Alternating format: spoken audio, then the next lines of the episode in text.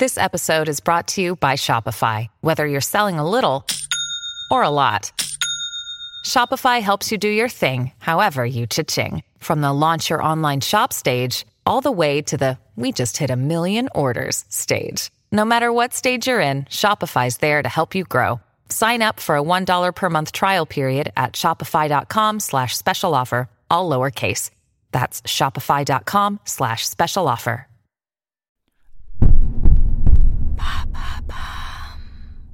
Am I listening to music too loud? Thanks for asking.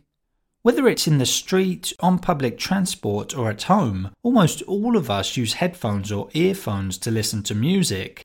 Now, music might bring us joy and a whole lot of other emotions, but when it's too loud, it can also represent a risk for hearing health. The same is also true when going to entertainment venues like nightclubs, bars, music concert arenas, and sports stadia. The danger comes when the sound level gets too high, we're exposed to it for too long, or worse, both.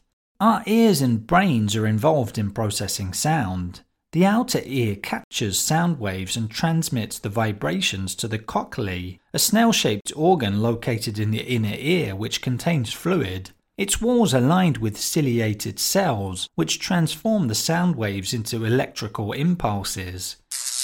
These then travel to the brain through the eighth cranial nerve, also known as the auditory nerve. The thing is, once damaged or destroyed, those ciliated cells don't regenerate, meaning exposure to too much loud noise can cause irreversible hearing loss. According to the World Health Organization, 1.5 billion people in the world suffer from hearing loss. Their projection suggests that could increase to 2.5 billion by 2050.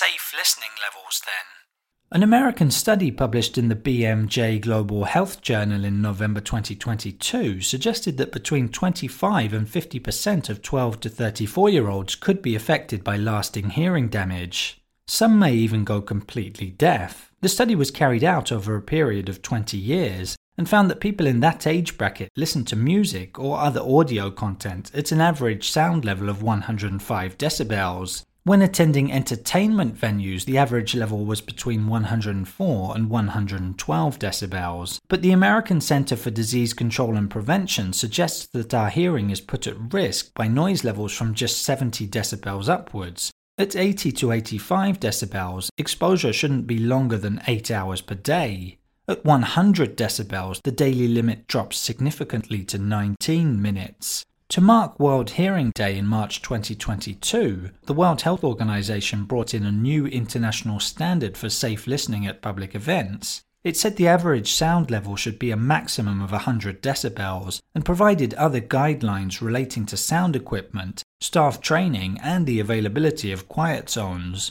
Are there any warning signs to look out for?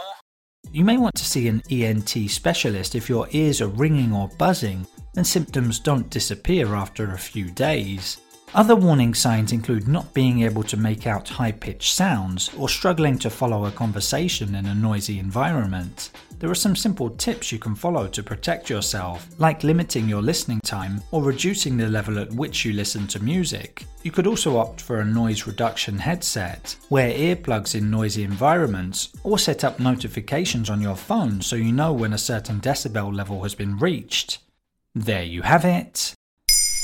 Now you know whether you're listening to music too loud. In under three minutes, we answer your questions and help you understand the true meaning behind the trends, concepts, and acronyms that are making headlines. Listen along and you will really know for sure.